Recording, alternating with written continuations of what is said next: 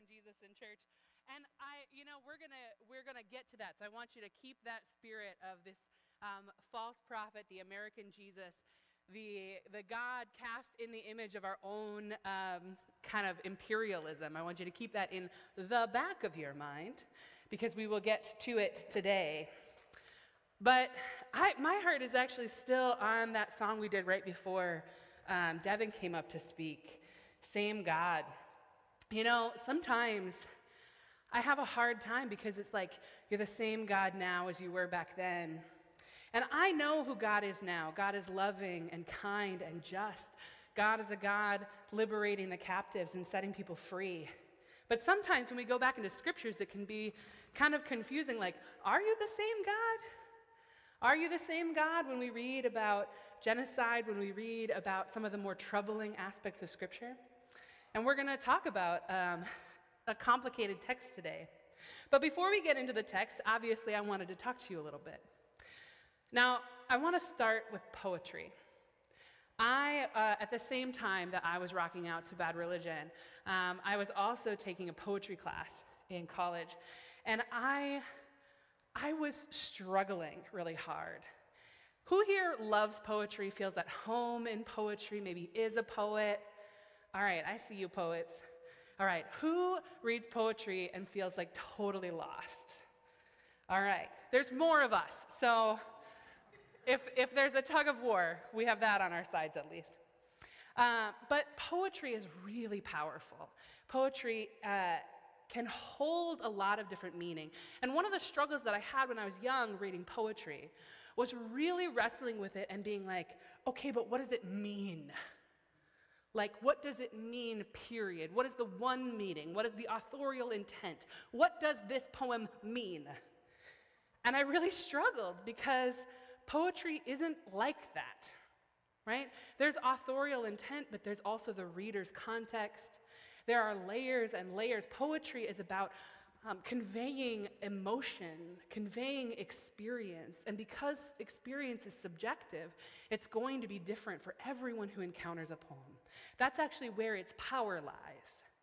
Poetry is beautiful because it can hold so much multiplicity of meaning. Really good poetry means lots of things and means lots of different things to different people. Now, when Jesus taught, he didn't use poetry, but he did use parables.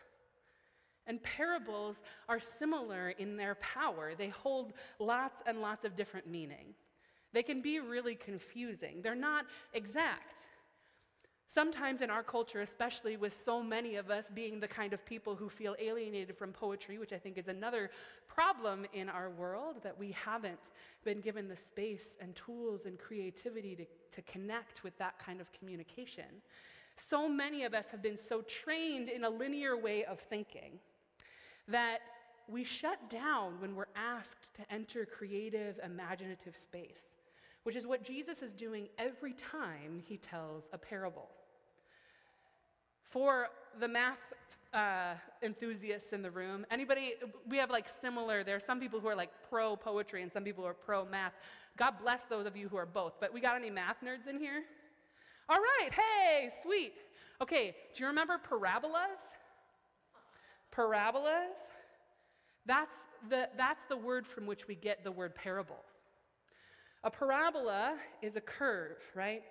A parable is something that brings something alongside, puts something in relationship to. Right? So when Jesus is teaching in parables, he's not saying this thing is this. He's saying, you don't understand this thing. Let's take a curve and look at this thing. And we're going to do that over and over and over again, and eventually you will understand relative to where you are and what these stories are something more deep and true about that thing, the kingdom, that you can't quite grasp. So when we read a parable and we're like, what does it mean? If we are searching for one specific answer, we've already misunderstood the project. I, am giving you all of this context in part because a lot of the parables that we've been taught in churches, we have been told there is one meaning for, right? We've been told there's one particular meaning. But parables are supposed to bring the teachings, the kingdom, divinity alongside us. It is about proximity not equations. We're meant to read these things, understand them, tell these stories in context, in community, in conversation with the world and with the whole Bible. And today, I'm hoping that I'm going to bust up one of your parables. All right? So, caveat know that your interpretation or the interpretation that you encountered in the past may still be really valid. This is the thing about multiplicity of meaning. One meaning doesn't invalidate another. God can also speak through the wildest context. So if you heard something in a way that I'm going to talk about it today that I think can be really harmful, it doesn't invalidate that you might have found a truth of God's love in it as well. How many of us have been involved in communities that uh, preached harm, preached against our very beings, maybe we're straight up cults, and still encountered God there, right? This is the power of God to show up through all of these different stories and conversations. So hold sacred that which is sacred and open yourself to what might bring new and different awareness as we come alongside the kingdom today. So, we're going to talk about the parable of the talents. Who knows the parable of the talents? All right, we got some familiarity in the room. No worries if you don't, we'll get there. Um, what's the main takeaways? Anything you associate with the parable of the talents? Shout it out. What's up? Octavia Butler, yeah. Oh, yeah, that's the that is a great association. Yes. Everybody read Octavia Butler's parables. Um, parable of the sower, parable of the talents. What else? What else do we associate with the parable of the talents? Be faithful with a little and you'll get more. Anyone else? Don't play it safe. Anything else? Hmm? Tithing, right? Give back? Cool. Okay. So I'm going to read to you one version. This still isn't our reading for the day. We're going to get to that later. Uh, I'm going to read to you one version from the Gospel of Matthew. The kingdom of heaven is like a man who was leaving on a trip. He called his servants and handed his possessions over to them. He gave to one five valuable coins, to another, he gave two, and to another, he gave one. He gave to each servant according to that servant's ability, and then he left on his journey. After the man left, the servant who had five valuable coins took them and went to work doing business with them. He gained five more. In the same way, the one who had two valuable coins gained two more. But the servant who had received the one valuable coin dug a hole in the ground and buried his master's money. Now, after a long time, the master of those servants returned and settled accounts with them. The one who had received five valuable coins came forward with five additional coins. He said, Master, you gave me five valuable coins. Look, I've gained five more. His master replied, Excellent. You are good and faithful. You've been faithful over a little. I'll put you in charge of much. Come celebrate with me. The second servant also came forward and said, Master, you gave me two valuable coins. Look, I've gained two more. His master replied, Well done, good and faithful servant. You've been faithful over a little. I'll put you in charge of much. Come celebrate with me. Now, the one who had received one valuable coin came and said, Master, I knew that you are a hard man. You harvest grain where you haven't sown, you gather crops where you haven't spread seed. So I was afraid. I hid my valuable coin in the ground. Here, have what's yours. His master replied, You evil and lazy servant. You knew that I harvest grain where I haven't sown, and that I gather crops where I haven't spread seed. In that case, you should have turned my money over to the bankers, so that when I returned, you could give me what belonged to me with interest. Therefore, take from him the valuable coin and give it to the one who has ten. Those who have much will receive more and will have more than they need. But as for those who don't have much, even the little bit they have will be taken away from them. Now take the worthless service and servant and throw him out into the farthest darkness. People there will be weeping and grinding their teeth. Fun, Does anybody feel a little less settled after having read it? Yeah. What stands out? Any words or feelings?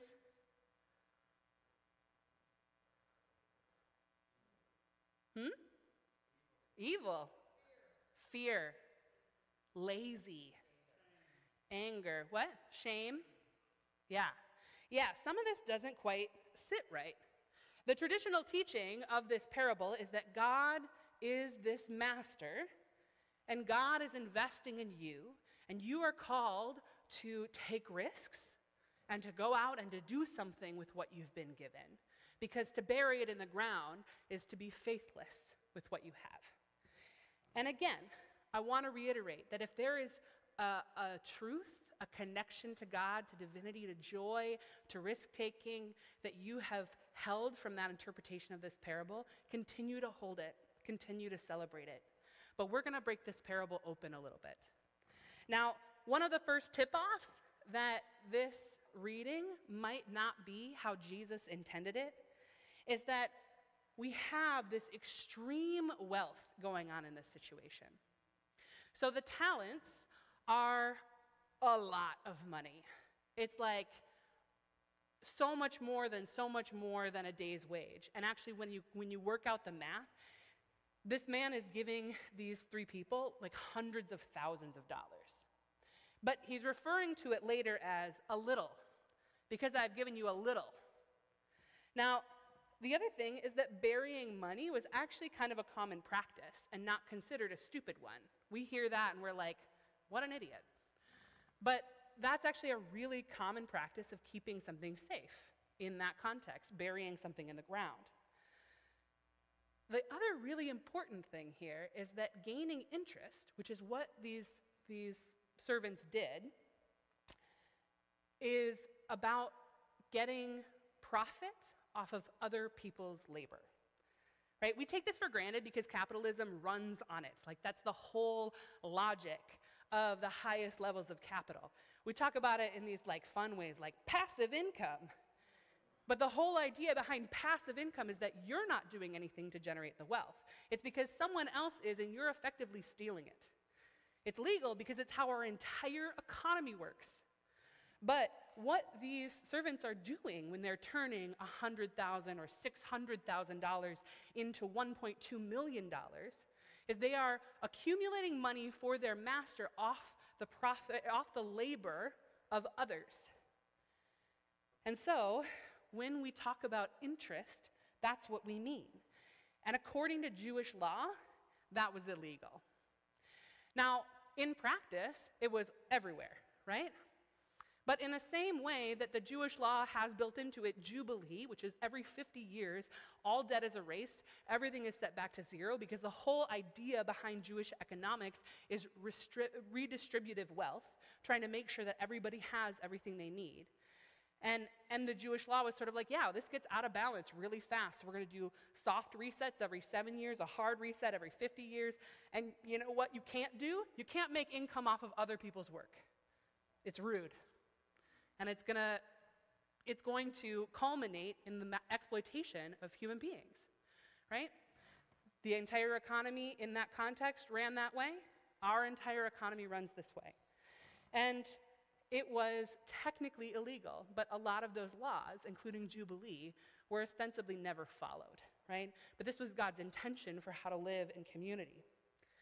Another tip off here is that the master, this man, who we assume because he's in a position of power is Jesus, is described as a hard man, is described as someone who takes from other people, who reaps where he doesn't sow right? Somebody who's deeply invested in this system of exploitation. And when confronted with this, like, hey, you're a hard man, this man doesn't say, like, no, I'm the compassionate and loving God. He says, yeah, I am. He says, those who have much will receive more, and they will have more than they need. Does this sound consistent with Jesus' teachings? But for those who don't have much, even their little bit will be taken from them. And the last big tip off, he says immediately after, Now take this worthless servant and throw him out into the darkness. worthless. Does that sound like Jesus' assessment of the lowly? No. That doesn't sound like Jesus at all. What does that sound like? You are worthless if you don't produce. What does that sound like? Capitalism. That sounds like capitalism or proto capitalism or feudalism or Caesar. Any of those systems that are set up about exploitation and, and drawing off of others, right? In that time and place, 1% to 2%, the 1% to 2% wealthiest owned about half of the land. Does that sound familiar? It should because it's still true, right? This is a, a situation we are still mired in. Now, we also have to put these parables in context. In Matthew, when this story is told, it's during Holy Week. It's on the second day of Holy, or on, on the Tuesday, which is table flipping Tuesday, one of my favorite days. What is Jesus all about on table flipping Tuesday? About railing against people who are charging interest and making profit off of people's desire to connect with God. Right? This is also from Matthew 25. Anybody else remember anything from Matthew 25? Matthew 25 is the sheep and the goats. Matthew 25 is the least of these, where Jesus says, Whatever you do to the least of these, aka the most exploited, aka those who have the least, you do to me. How does that square? Tell me how that squares with Jesus being the master in this parable. Make it make sense. Now, this is not the only telling of this story. This is the one that we like to tell because it's the least harsh one. And so it makes the most sense if we're trying to make Jesus into this harsh master. But there's another telling of this story. It's in Luke. In Luke, Jesus is not telling it on Table Flipping Tuesday. Jesus is telling it at Zacchaeus' house. After Zacchaeus, who has been participating in this exploitative economy, divests from it and says, I will give back more and more and more than I ever have taken. I repent and I divest myself from the system of exploitation. Now, in Luke's depiction, this man isn't just a man, he's a nobleman and he's trying to be king. He's trying to be crowned king. We have been trained because of an intersection of the metaphors of Scripture, which is just our best attempt in human language to describe God, and because of American Jesus, nationalism, Christian nationalism, our understanding of human rulers. We have been trained in the scriptures to hear king and think Jesus. But anytime Jesus is referred to as king, it's satire. When we're talking about kings in scripture, we're talking about Caesar. We're talking about the empire. And when we say Jesus is king, we mean Jesus is king because Caesar has been dethroned. Jesus is king because we've overthrown the monarchy. Jesus is king because these systems no longer rule over us, and we have a different kind of ruler. But because we can only speak in parabolas, we describe to our best understanding what it means to be in relationship with a God who reigns. And all the metaphors we have lean on those horrible figures of abusing power. And so when we say king and talk about Jesus, we have to remember that Jesus represents power from below and Caesar represents power from above. So when we talk about this story, when we talk about any of these stories, our assumption when we read is to recreate the hierarchies that we're used to in the world and to put Jesus at the top. But that is so contrary to all of Jesus' teachings. Jesus didn't come in at the top. Jesus wasn't Caesar. Jesus was a brown skinned rural peasant. So, all of who Jesus is, what he teaches, the choices he makes, puts him at the bottom, power from below. So, why, when we read this, would we assume is it our default to put Jesus at the top and in the position of power? Why would Jesus be king in every story? The reason that we've come to do this is because we have been trained by our culture and by our churches and our Christian tradition to read from positions of power, even if we have none. It is people who have been at the top. It is the Caesars and the Constantines who have been interpreting Jesus for us. So they see power, they align Jesus with themselves, and they say Jesus is in this position of power. Part of our work to deconstruct the Christ- Christianity of empire and to reconstruct our place in the Jesus movement following this brown skinned revolutionary is to reassess power in all of these stories and to make sure that we're viewing Jesus as power from below and not power from above. In the same way that we're trying to ditch our heteronormativity and say, like, hey, we shouldn't have a presumption of straightness when we're reading the Bible we need to have a critical power analysis that says, hey, we shouldn't have a presumption of power from above when we're reading the Bible. We need to understand how Jesus stands in, in contrast to those systems. And when we don't, we end up reading Jesus as king in an earthly way instead of Jesus as king of the vulnerable, power from below. So we're going to hear Luke's depiction of this story. As you read it, I want you to think critically with a different lens. Who is Jesus in this story? Who is the king? We've established, I've suggested that the king, the master, is Caesar. So, where does that put Jesus and Jesus' followers? Do we have our reading?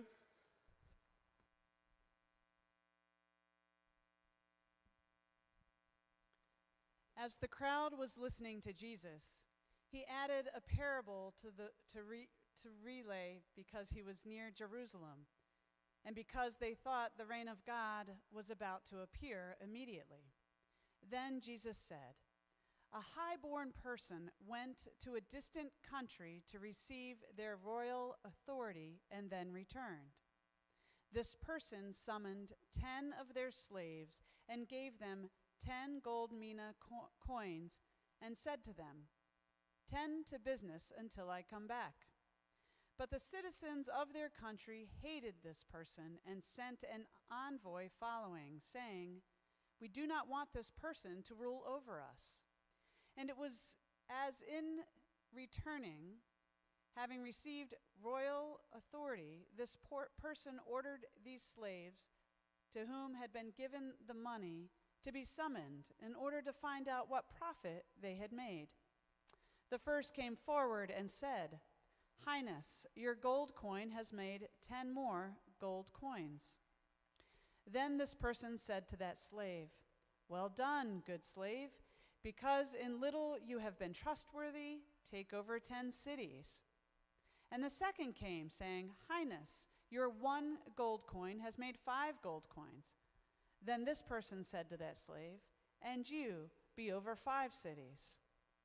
Then the other came, saying, Highness, here is your gold coin. I wrapped it and stored it in a handkerchief, for I was afraid of you, because you are a harsh person. You take what you did not deposit and reap what you did not sow.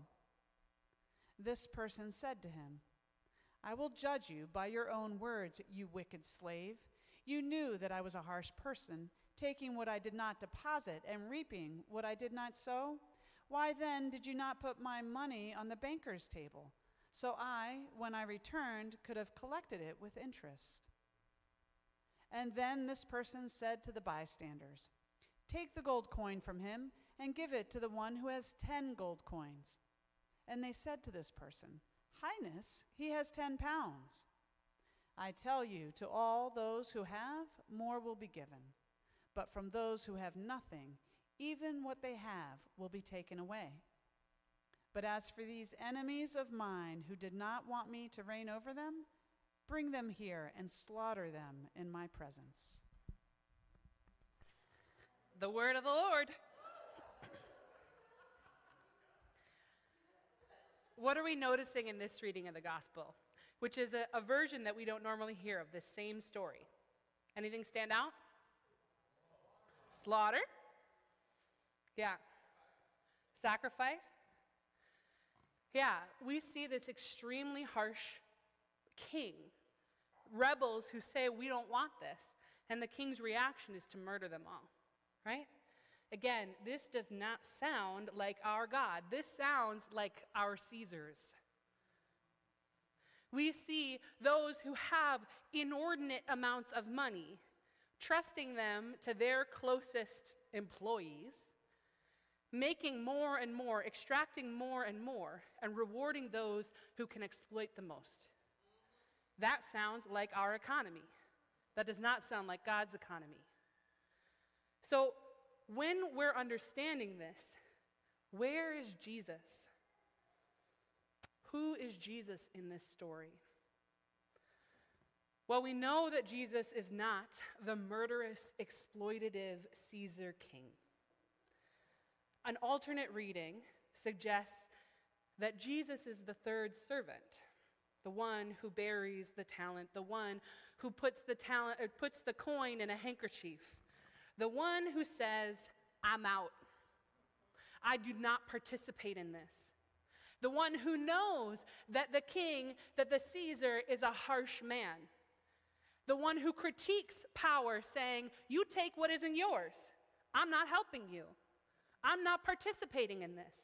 The one who says to the face of the one in power, What you're doing is wrong and I won't participate, even if you are tempting me with earthly rewards.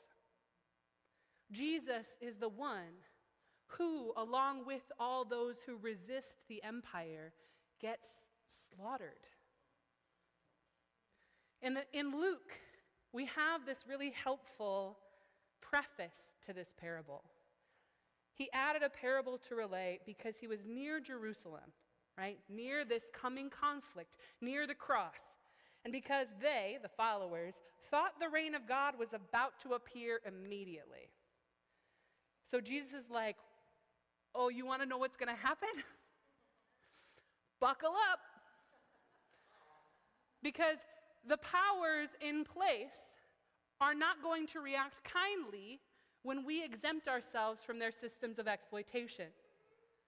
We are going to tell power to its face how morally bereft it is, and it's going to come down on us with violence, on me with violence. Like, no, dude, victory is not imminent. Victory is a long haul fight of resisting these deeply embedded structures of hierarchical dominating power. Josh Scott, who wrote a great book called Bible Stories for Grown Ups, says this Jesus' refusal to accept the way Caesar has decided to run the world was met with brutal force. Jesus announced, embodied, and organized an alternative way of life called the kingdom of God. This was not a pie in the sky, heaven when you die version, but a concrete, earthly version. Jesus envisioned a world of justice and compassion, peace and equity in which everyone had enough. This was an on earth implementation of the in heaven reality, God's will, and not Caesar's being done. Part of that vision for Jesus was to refuse to engage in an exploitative economy. That's what the third servant does in this story. He buries the coin because he won't engage in a practice that brings harm to others, especially his fellow Jews. Josh goes on to write that Jesus is a kind of whistleblower in this story, someone calling attention to the exploitative nature of things that are taken for granted. So much of parable telling is about expanding imagination, saying, let us talk about what's possible. Deconstruction, reorienting ourselves to the ways that power has stolen our texts and repackaged them as propaganda. It's not just so that we can break it apart, it's so that we can find within these parables the imagination, the possibility of what can be. The kingdom is an invitation to imagine a whole different economy, a whole different world, free of exploitation and domination. But it's also an imagination exercise in what it will take to get there. And this is Jesus saying, hey, this path is not easy. And when you oppose the empire, you will be met with brutal force and violence. You may be deemed worthless. There might be a lot of weeping and gnashing of teeth. But that's not God's doing. And anyone who tells us it is, is participating in corroborating the story of the empire. We cannot defame God in that way. God does not exploit. God does not reward those who extract more and more from those who have less. But the empire does. And while it threatens us with violence when we oppose it, it also rewards us with material when we participate in it.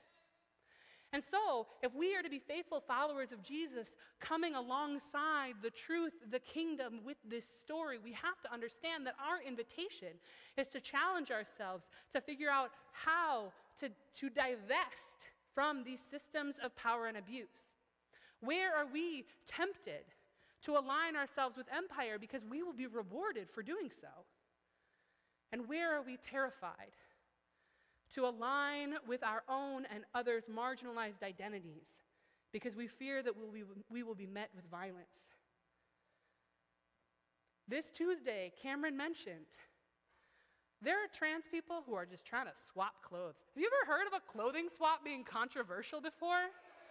This is the dumbest thing I've ever heard. People are just like getting together, being like, hey, I see you. Hey, I see you. I got this cute shirt. Do you want it? Oh, I like that, those pants. Right?